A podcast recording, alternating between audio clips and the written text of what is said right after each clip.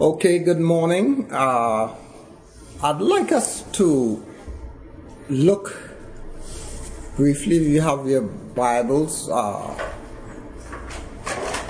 Romans chapter 8, beginning at verse 31 through 35. I doubt I'll, well, I'm going to try, but I, am not sure I'm going to get there today but uh, I just want you to to uh, get your Bibles and because I, I, would like to ask you to help me to read because it's going to be a lot of scriptures. I'm going to try to read a lot, but I I think we will do better if some of us uh, are able to read some of them. It'll help us through the process more quickly. Romans chapter 8, beginning at verse 31 and I would read uh, the first two verses. It says, What then shall I say in response to these things? If God is for us, who can be against us? He who did not spare his own son, but gave him up for us all, how will he not also along with him graciously give us all things.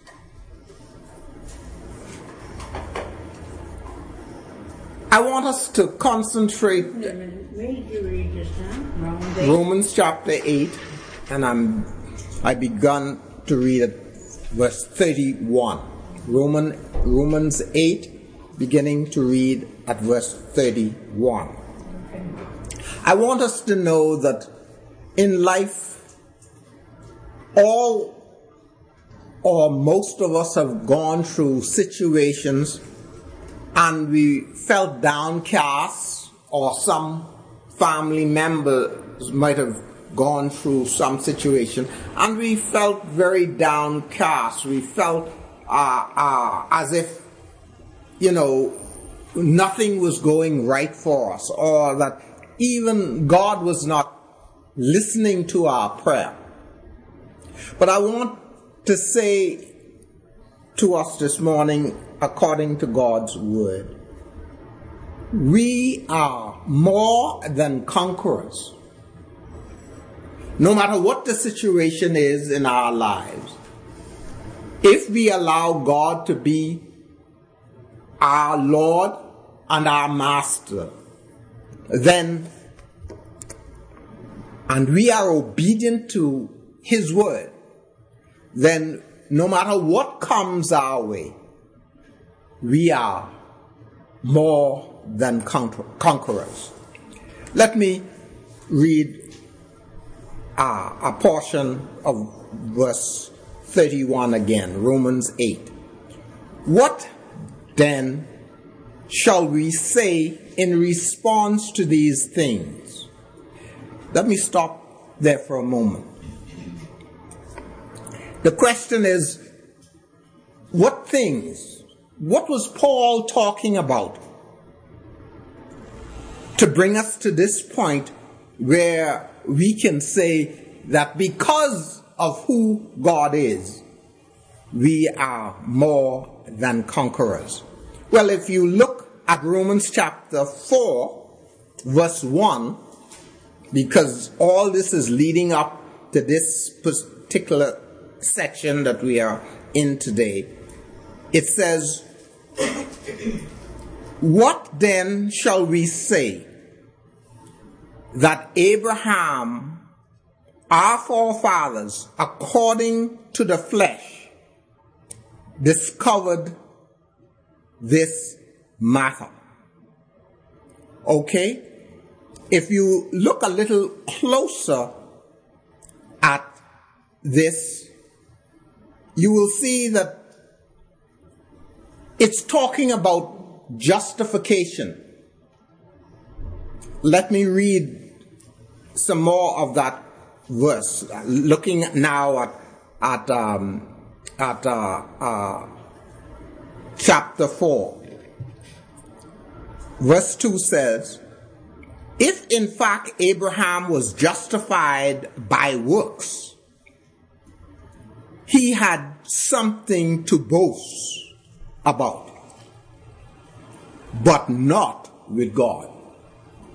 In other words, all of the works that Abraham could have done and might have done when he stood before God,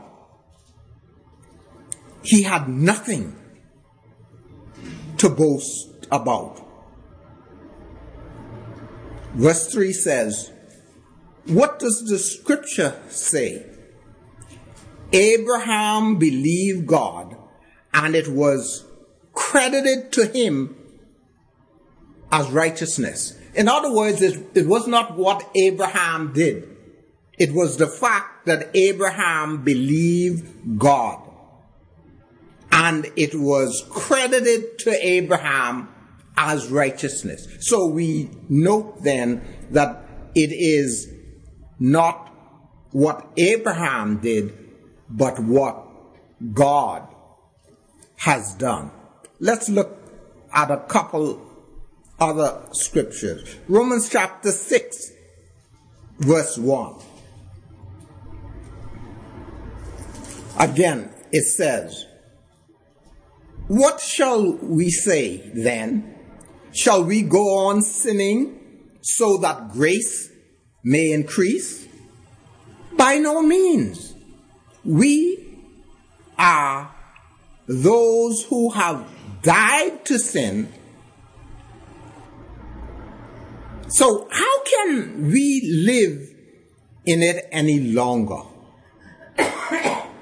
or don't you know that all of us who were baptized into Christ were baptized into his death? As I indicated at the beginning, all of these verses is leading up to where we are right now, talking about the fact that we can be more than conquerors. I want to read one more portion here before we move on.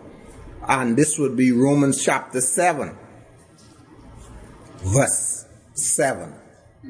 Again, it begins the same way the others did. What shall we say then? Is the law sinful? Certainly not. Nevertheless, I would not have known what sin was had, had it not been for the law, for I would not have known what coveting really was. This is Romans chapter 7. And I, I, I, um, I'm sorry. Yes, Romans chapter 7, and I begin to read at verse 7. Okay? For I would not have known, it says, what coveting really was if the law had not said, you should not covet. Are you with me? So, in other words, we needed the law in order for us to determine what was right and what was wrong, what God expects of us as His children. But the law could not save us. Let us come back to Romans chapter 8, verse 31 again. So now we, we, we set the pace. It says again, and I read, What then shall we say in response to these things? If God is for us, who can be against us? If God is for us, I indicated this already, we need to be in accordance, live in accordance with His divine will, plan, and purpose. Um, would someone look up uh, Isaiah chapter 41 and, and begin to read at, well, hold up. Let me just find that and let me read uh, Exodus chapter 3, verse 12.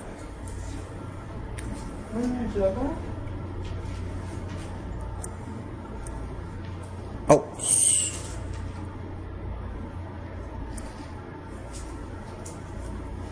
The, uh, the one that I wanted someone to read was Isaiah chapter 41, beginning at verse 10. But I just hold it and I want to read uh, Exodus chapter 3, verse 12. And God said, I will be with you, and this will be the sign that you and you this will be the sign to you that it is I who have sent you when you would have brought the people out of Egypt and will worship God on this mountain. Again, how many times we read God's word, we know that this is what God is saying to us because he cannot lie. Here it is, we find um, another situation, only thing Moses wasn't reading the word of God. He was in the presence of God's messenger. And Moses had some concerns, and that's why God said, I will be with you, and this will be a sign to you. How are you going to know that I am with you? The sign is that you would worship on this same mountain that I'm talking to you from. That's going to be the sign. When you would have brought the people out of Egypt, you will, he says, worship God on this mountain.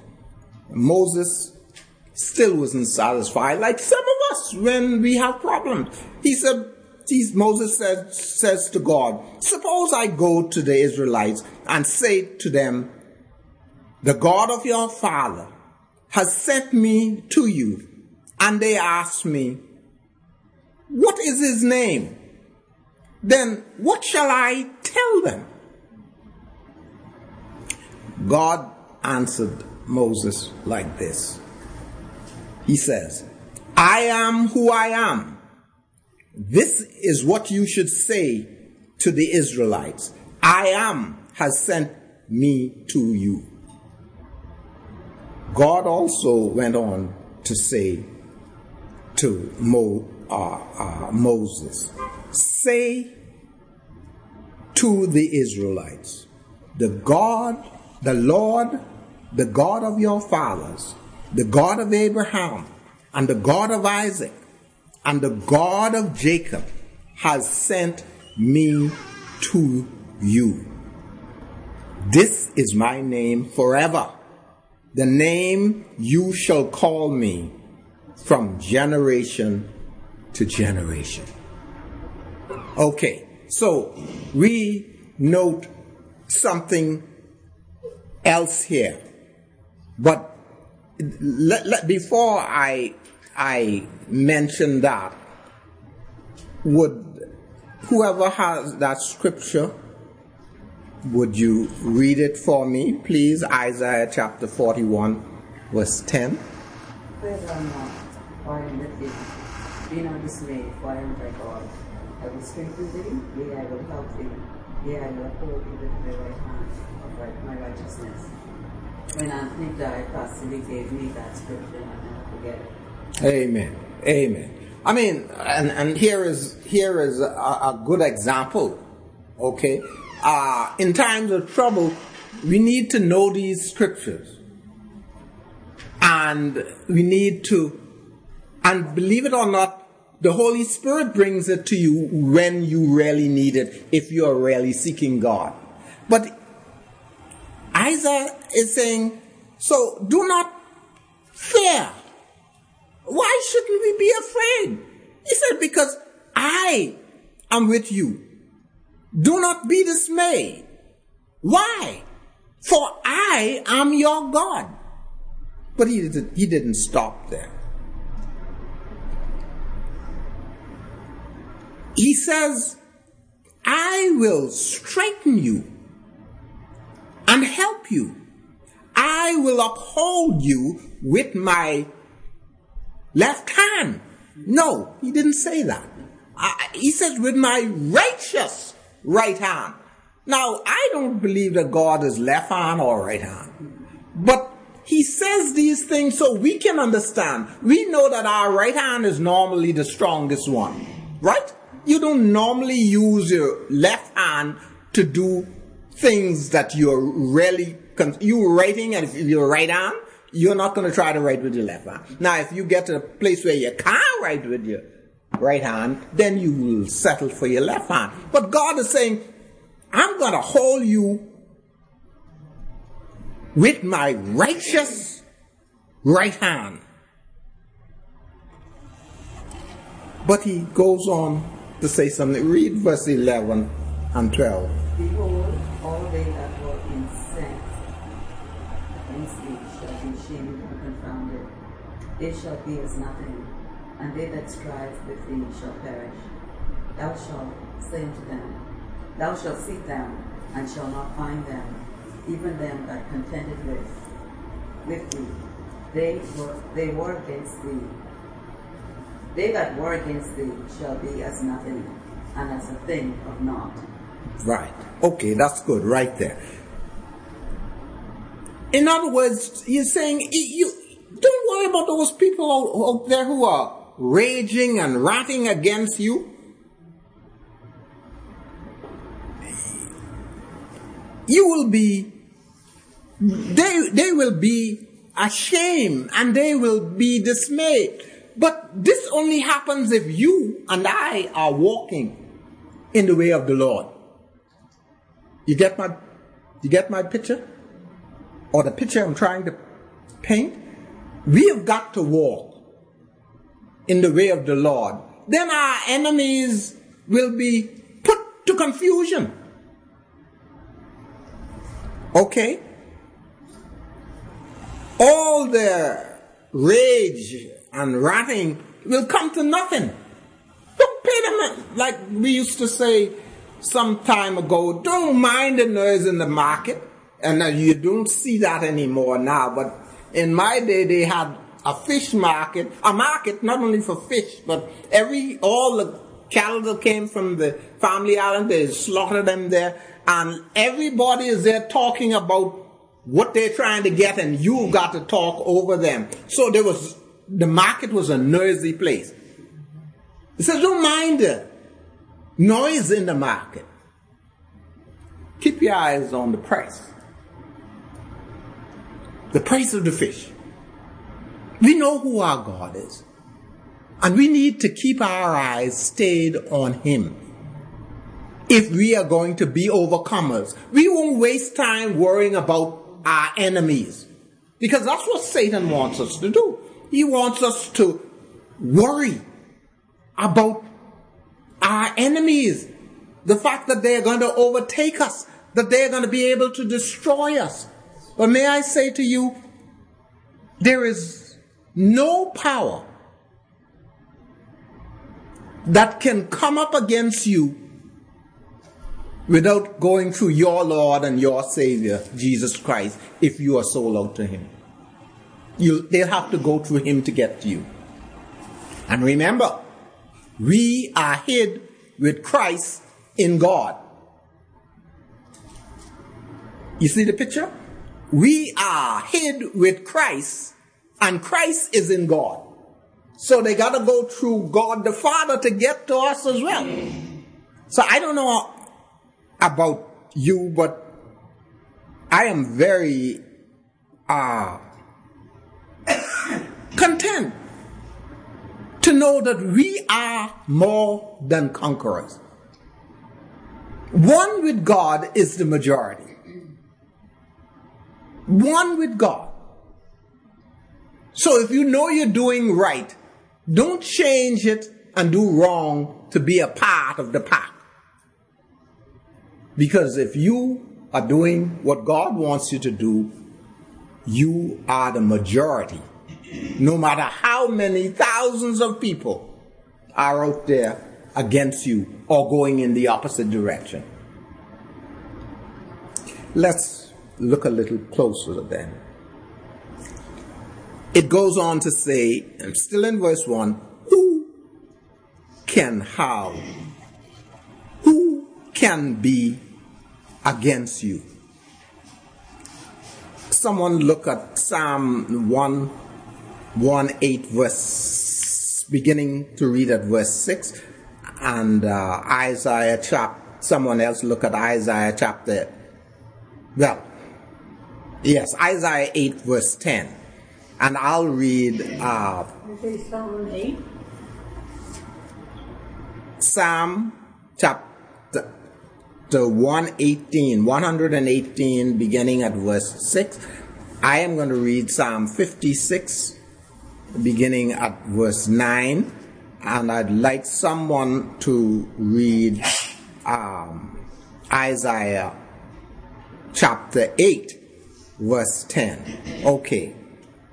Here we go. Psalm chapter 56, verse 9. Then mine enemies will turn back when I call for help. By this I will know that God is for me. My enemies will turn back. In other words, they may seem to be coming upon you to pounce on you. But if you are walking in the way of God, if you are serving Him in spirit and in truth, when you cry out for help,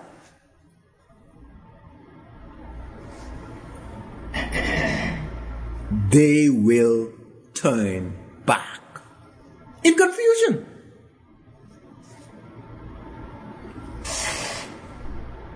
And then you will know only God could have done that. You know, sometimes we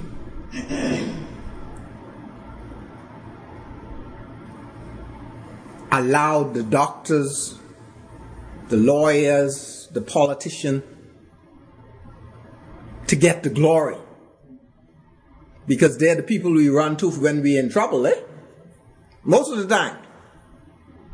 Even in sickness. Do we do we go to God first? And I'm not putting doctors down. I'm going to doctor on Wednesday. But much prayer has gone into it. Okay? So I'm not putting doctors down. God give them the wisdom, right? And all wisdom comes from Him. If it's true wisdom. So it's okay. But sometimes we don't go to God until, like the woman with the issue of blood, remember? She spent all she had. All. Then she says, if I could only touch the hem of his garment, then I know my problems will be gone. She had no more money. But now she comes to the source of her help. And she was able to touch the hem. And she was made whole. But maybe, just maybe, if she had gone to God first, she would have ended up with good health and some money. But she ended up with good health, but all her money was gone. You see what I'm saying? But again, God could have very well allowed this so that she will know your dependency should be on me and not on the physicians. Okay. Who has uh, Psalm 118, verse 6? Would, yeah, verse 6. You want to read that? Lord is with me. I will not be afraid. What can man do to me? Again, when you're walking with Him in the way that He would have you to go, you will have the sense of security because your security isn't in the police or the commissioner of police or the alarm system in your property. If God, if the Lord is with me, I don't need to be afraid. In other words, if I am walking in the way that He would have me to go, I don't need to be afraid. Because He's going to take care of me. In other words, why should I worry about what mere man can do when the God of the universe is in control?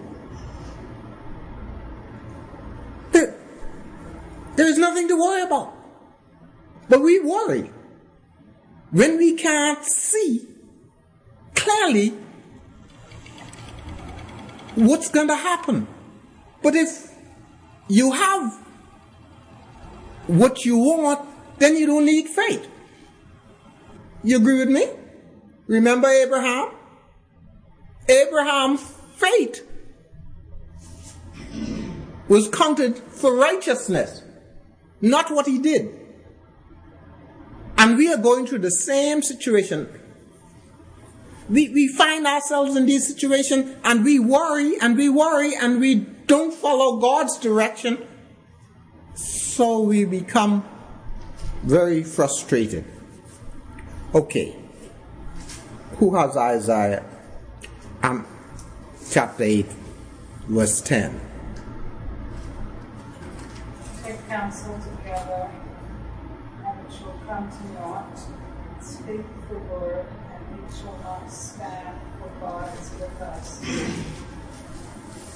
In other words, whatever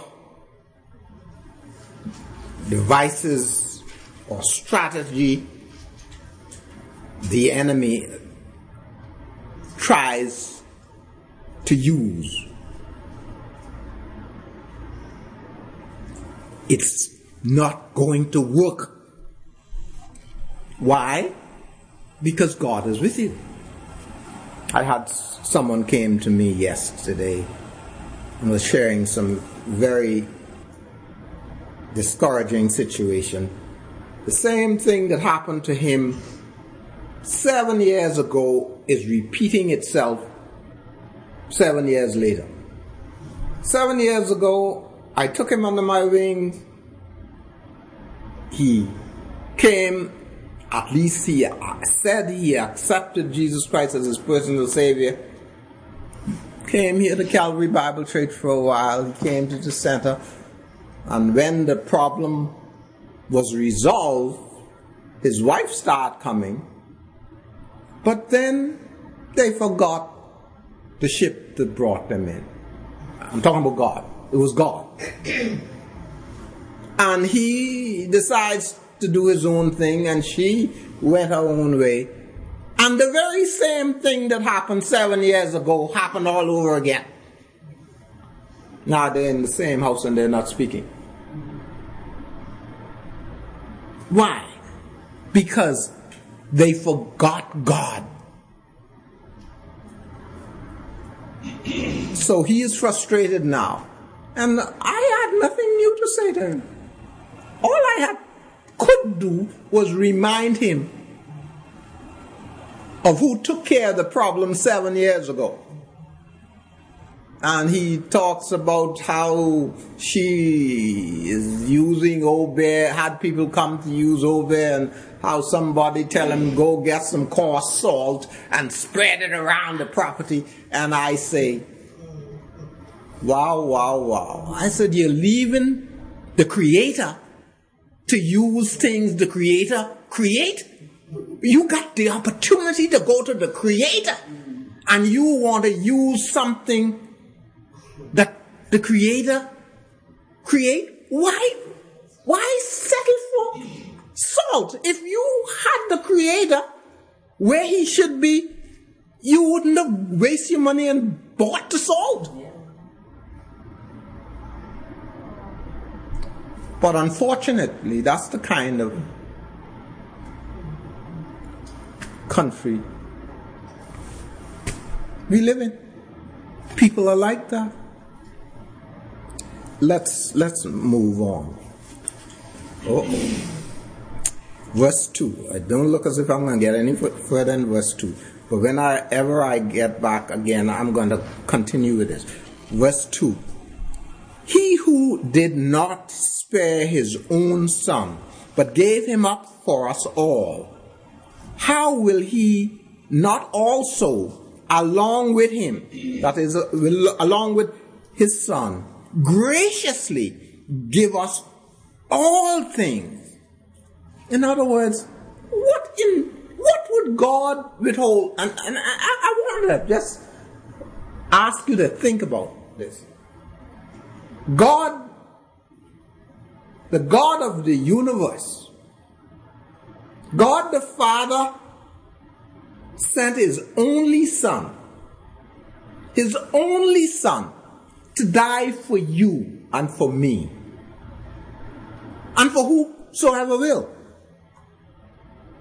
And if he did that, what, what will he withhold from you? I mean, this is his only Son. But he sent him to die in your place and in mine. So think about it. The things that keeps us going. Do you think he's going to withhold that from you as his child? He says, he will withhold no good thing from the world. He didn't say that. He says, He will withhold no good thing from them that walk uprightly. So you can't walk the way of the world and expect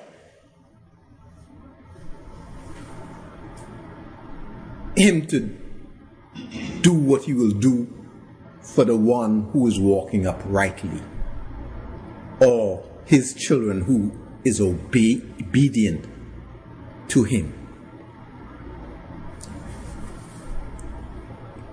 Let's look at some scriptures. Um, Malachi 3, beginning to read verse 7. Somebody find that for me, please. And Romans 8, verse 5. Someone finds Romans 8, verse 5. I'm sorry, Romans 5, verse 8. And I will read uh, Genesis chapter 22. Beginning. Three verse eight. Yes, ma'am. 5. So, 3 verse 7. uh, yeah, um, let, me, let me just. I am going to read Genesis 22, 13, beginning at verse 8. I may even go back. But Malachi 17, 3 verse 17, sorry. And well, we all know John 3:16, for God so loved the world that he gave his only begotten son. So we don't need to read that. But and even Romans 5 verse 8, we all know that, but I'd like somebody to read that. Let let me go now to Genesis uh, 22. And I want to look at, I'm going to go back uh, to Genesis 22 and I'll begin to look at verse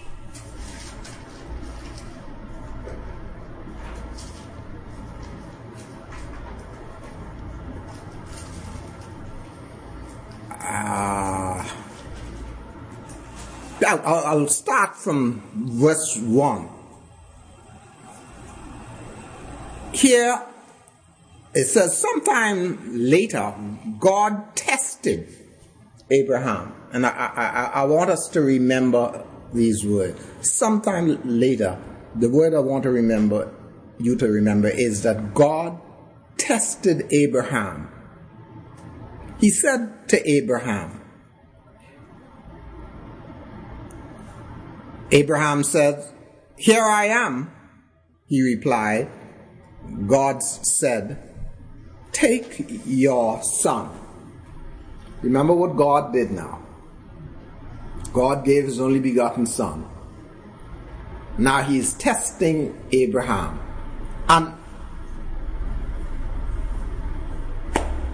I, I, I like to, to make sure that we are on the same page. I don't believe that God was testing the way we test to see what the person is going to do because seeing that he is God, he knew what Abraham was going to do.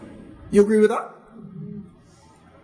But he wanted Abraham to play this out so that Abraham will be able to look back later on and we're going to see also God really looked at Abraham as one who will withhold nothing from God, not even his son. But let's, let's continue. He says, take your son, your only son, whom you love. And he's, you know, like somebody cuts you and then they take salt or pepper and throw it in the room. He didn't only say, go take your son, but he reminded him, whom you love. You know, he had Ishmael also, but Ishmael had already been sent away. So, and God had already said to him, you know, Ishmael isn't going to share the blessing of Isaac. So only Isaac he had a son. So he says, take Isaac and go to the region of Moriah sacrifice him there as a burnt offering on the mountain I will show you. I love this. Abraham didn't sit around and wait for three months and say, Lord, let me pray about this. The next morning, it says in verse 3, early the next morning, Abraham got up, loaded his donkey, and he took with him two of his servants and his son Isaac. When he had cut enough wood for the burnt offering, and he set out to the place God told him about. For three days they traveled. This wasn't on the spur of the moment. Abraham had time to think about this. For three days, as they walked and he talked with his son, they sat and eat, he recognized that he was about to do something. But verse 5 says, He said to his servant, Stay here with the donkeys while I and the boy go over there. We will worship and then we will come back to you. I don't know what was going through Abraham's mind. But I don't believe that he intentionally lied to his servant. He believed that even if he sacrificed his son, God was in some miraculous way was going to give him his son back, I believe. Now, I, I, I, that's that's my belief. That's not written in the Bible anywhere. So don't look for it because you're not going to find it. But here is faith being displayed. Abraham took the wood for the burnt offering and placed it on his son Isaac. And he himself carried the fire and the wood. Can you imagine? Maybe Abraham in the front with the knife and the fire, Isaac behind with a bundle of wood on his head. And somehow something happened. Isaac spoke up and said to his father, Abraham, Abraham says, Yes, my son. Isaac says, The fire and the wood are here. In other words, we got the wood. I got, I could feel the weight. I got it on my head. You got the knife. I could see that. But where is the lamb for the burnt offering? Abraham answered, God himself will provide a lamb for the burnt offering, my son. And the two of them went together. And when they reached the place that God had told them about, Abraham built the altar there and arranged the wood on it. He bound Isaac laid him on the altar on top of the wood. Then he reached out his hand, took the knife to slay his son. Verse 11. But the angel of the Lord called out to him from heaven, Abraham, Abraham. Here I am, he replied. Do not lay a hand on the, on the boy, he said. Do not, do not do anything to him. Here is what the angel is saying. Now I know that you are, you fear God. Abraham feared God and was prepared to do anything God said. He says, Now I know that you fear God because you have not withheld from me your only son. Why do you think uh, um, God spoke to Abraham, telling him to go and do this? Then he sends an angel to stop him. I explained that before.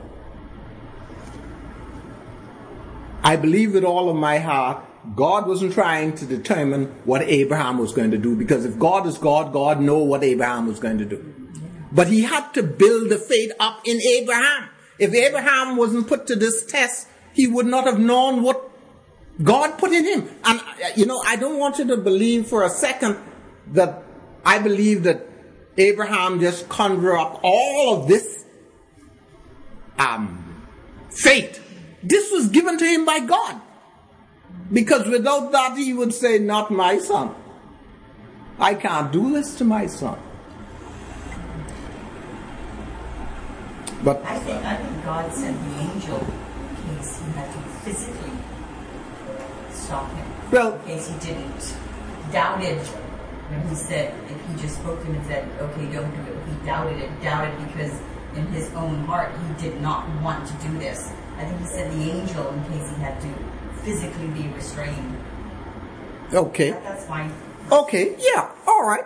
But Abraham, uh, when the angel said that, he didn't just say that.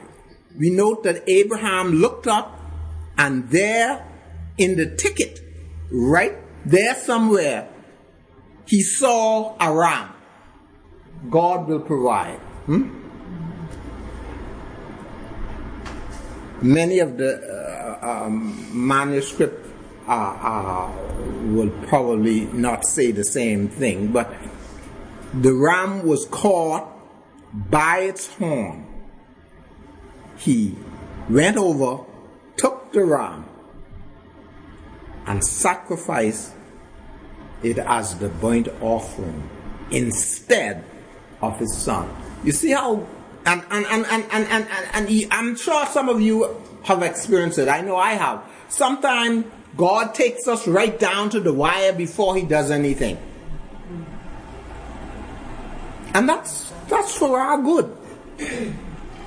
That's for our good. Not for God. The only thing God does is get glory out of it when we are obedient to Him. I'm sorry our time is gone, but I'm really, I, am really, seriously, I was really just getting, I, I, I, anyway, we'll continue this in the will of the Lord another time. Shall we pray? Father, first of all, we, we want to thank you for the fact that we can say this morning that we are indeed more than conquerors when we follow after you, when we are obedient to you, when we are willing to hear what you are saying to us and to be doers of your word and not just hearers. Lord, I commit each one under the sound of my voice to you today and ask that you in your grace and your mercy will cause that individual who might be discouraged right now to cast all of their cares upon you and commit their way to you so that you will be glorified. We give you thanks now in Jesus' name. Amen.